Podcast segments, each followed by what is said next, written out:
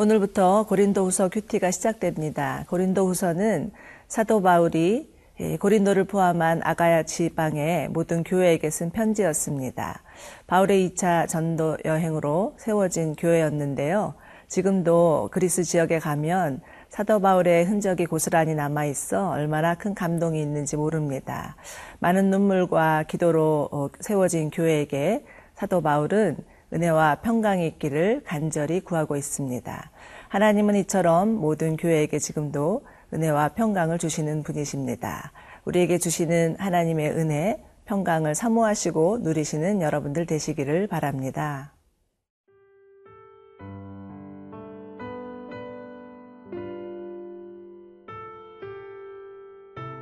고린도 후서 1장 1절에서 11절 말씀입니다.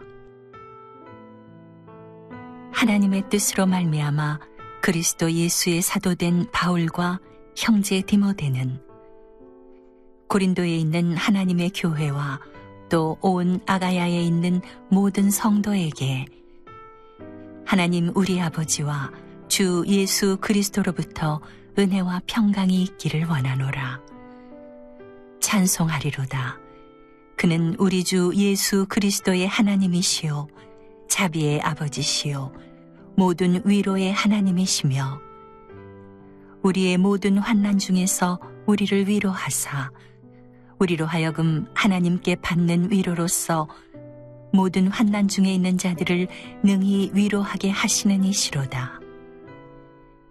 그리스도의 고난이 우리에게 넘친 것 같이 우리가 받는 위로도 그리스도로 말미암아 넘치는도다. 우리가 환난 당하는 것도 너희가 위로와 구원을 받게 하려는 것이요 우리가 위로를 받는 것도 너희가 위로를 받게 하려는 것이니 이 위로가 너희 속에 역사하여 우리가 받는 것 같은 고난을 너희도 견디게 하느니라. 너희를 위한 우리의 소망이 견고함은 너희가 고난에 참여하는 자가 된 것 같이 위로에도 그러할 줄을 알미라.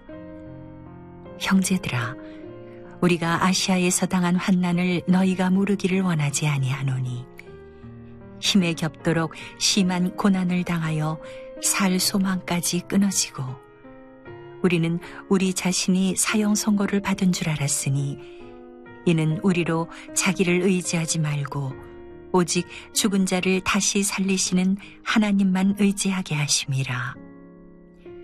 그가 이같이 큰 사망에서 우리를 건지셨고 또 건지실 것이며 이후에도 건지시기를 그에게 바라노라.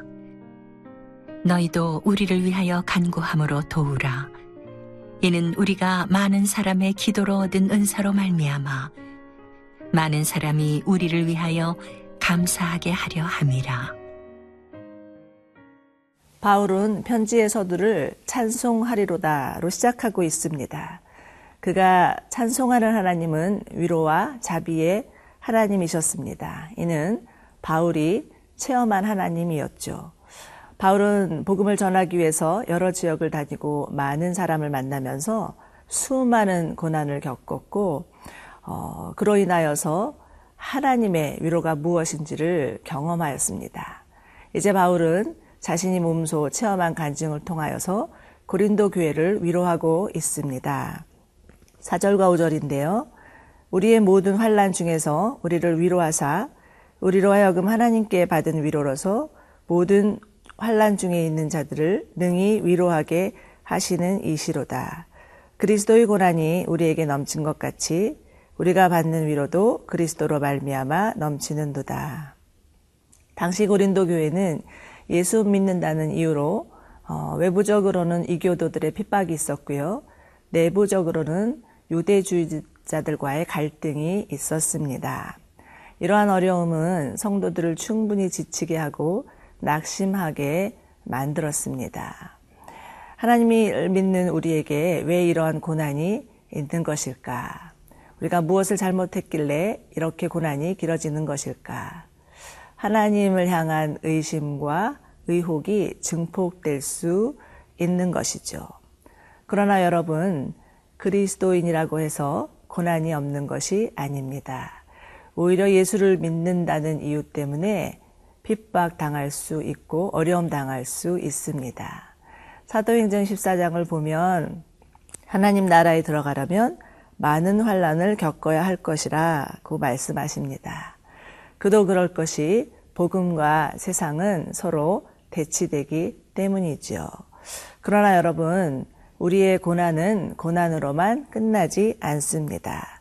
고난의 시간을 통하여서 오히려 하나님의 위로를 경험할 수 있고 또 다른 이의 고통을 이해하고 공감하는 위로자가 될 수 있습니다. 내가 아파보지 않았는데 어떻게 다른 사람의 아픔을 공감할 수 있으며 내가 고난 당해보지 않았는데 어떻게 다른 사람의 고난을 이해할 수 있겠습니까? 여기서 위로라는 단어는요, 위로자이신 성령님을 뜻하는 말에서 파생되었습니다. 성령님은 헬라어로 파라클레토스라고 하는데 우리 곁에서 가까이 계셔서 우리를 도우시는 분이라는 뜻이죠. 이처럼 성령님은 우리가 고난 당할 때 우리에게 위로자가 되어 주십니다. 어, 특별히 주님을 섬기다가 받는 고난 가운데 하나님의 넘치는 위로가 있는 것이죠.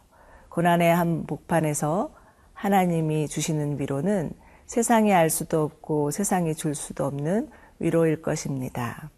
그러므로 여러분, 주님을 섬기다가 혹시 지치고 낙심되어서 포기하고 싶은 마음이 있으십니까?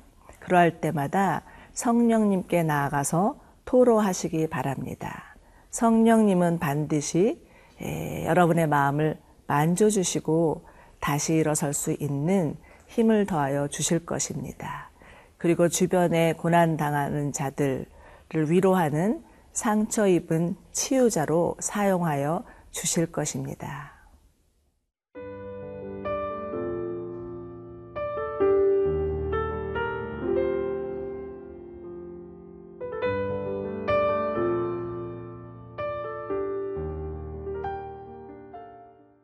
이제 바울은 그가 당한 환란으로 인해 얻은 영적 교훈을 나누고자 하는데요. 8절 9절입니다.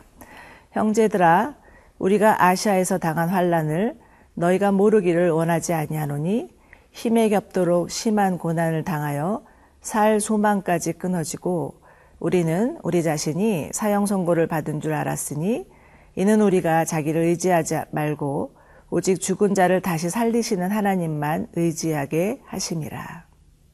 바울은 지금 자신이 겪은 지독한 환란으로 인하여서 살 소망까지 끊어지고 마음의 사형 선고를 받았다고 고백합니다. 이는 무슨 말일까요? 한마디로 죽고 싶었다라는 말입니다. 여러분, 우리가 알고 있는 사도 바울은 어떤 분이신가요? 복음을 위해서 물불을 가리지 않고 어디든 달려가는 아무도 따라갈 수 없는 위대한 복음 전도자였습니다. 그러나 그런 그에게도 이러한 연약함이 있었습니다. 그렇지만 바울은 지금 내가 이러한 죽음을 통하여서 오직 하나님만 의지하는 믿음을 가지게 되었노라 라고 말합니다. 여러분, 사람에게는요, 누구나 자기 노력으로 자기 힘으로 어, 살아내려는 자아가 있습니다. 어떻게든 자력으로 살아내려는 강한 의지라고도 볼 수 있습니다. 그러나 어, 사람은 육체를 가진 연약한 존재, 한계를 가진 자입니다. 결국 자기 능력, 자기 열정으로 어, 하려다가는 오래가지 못하고요.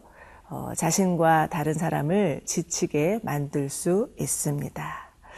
그러나 자신의 힘으로 감당할 수 없는 고난이 왔을 때 비로소 하나님 앞에 두 손을 들 수밖에 없고 아무리 노력해도 될 수 없다는 것을 알 때 하나님을 찾게 됩니다. 고난을 통해서 우리는 자존심, 편견, 야망, 안락함, 특권, 죽음을 경험하게 되고요. 또 마침내 죽음에서 생명으로 옮겨지는 새 생명 무엇인지를 알게 되는 거죠. 이처럼 고난은요, 우리로 하여금 하나님만 의지하는 사람으로 변화시켜 주시지만 이것은 참 길고도 험난한 과정입니다. 바울은 이것을 너무나 알기 때문에 11절에서 너희도 우리를 위하여서 간구함으로 도우라 라고 부탁하고 있습니다. 때로는 고난당하는 자를 위로할 때 우리의 언어의 한계, 또 물리적 한계, 심리적인 한계를 느낄 때가 있습니다. 아, 정말 기도밖에는 도울 것이 없구나라는 생각을 하게 되죠. 그러나 여러분, 기도 밖에는 아니라 기도가 고난당하는 자의 가장 큰 힘입니다. 예. 그 때로는 우리 주변에서 정말 고난 당하여서 주저앉아 있는 자들, 그들을 도울 수 있는 길은 오로지 기도밖에 없습니다. 주변에서 주님을 섬기다가 낙심하고 지쳐 있는 수많은 교육자들과 선교사님을 봅니다. 그들을 위해서 할 수 있는 것은 기도밖에 없다라는 거죠. 그러나 우리가 하나님 앞에 나아가서 어, 고난당한 자들을 위해서 기도할 때 하나님은 그들을 다시 일으켜 세워주시고 주님의 길을 걸어갈 수 있도록 도와 주실 것입니다. 함께 기도하시겠습니다. 하나님 아버지, 언제나 우리의 위로와 자비의 하나님이 되어 주셔서 감사합니다. 삶을 살아가다가 지쳐 있을 때, 주님을 섬기다가 고나여졌을 때, 하나님은 우리 곁에 서서 우리와 함께 하시고 우리를 일으켜 주심을 감사드립니다. 하나님 저희로 하여금 더욱 기도하게 하여 주시옵소서.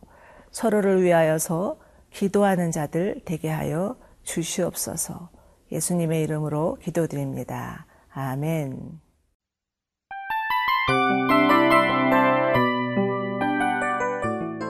이 프로그램은 청취자 여러분의 소중한 후원으로 제작됩니다.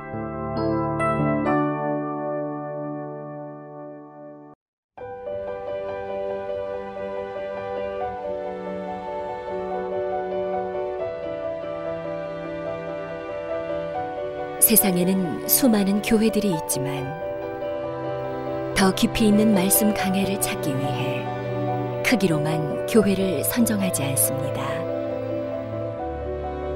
보다 좋은 영적 콘텐츠를 더 많이 나누기 위해 방송비를 받지 않습니다.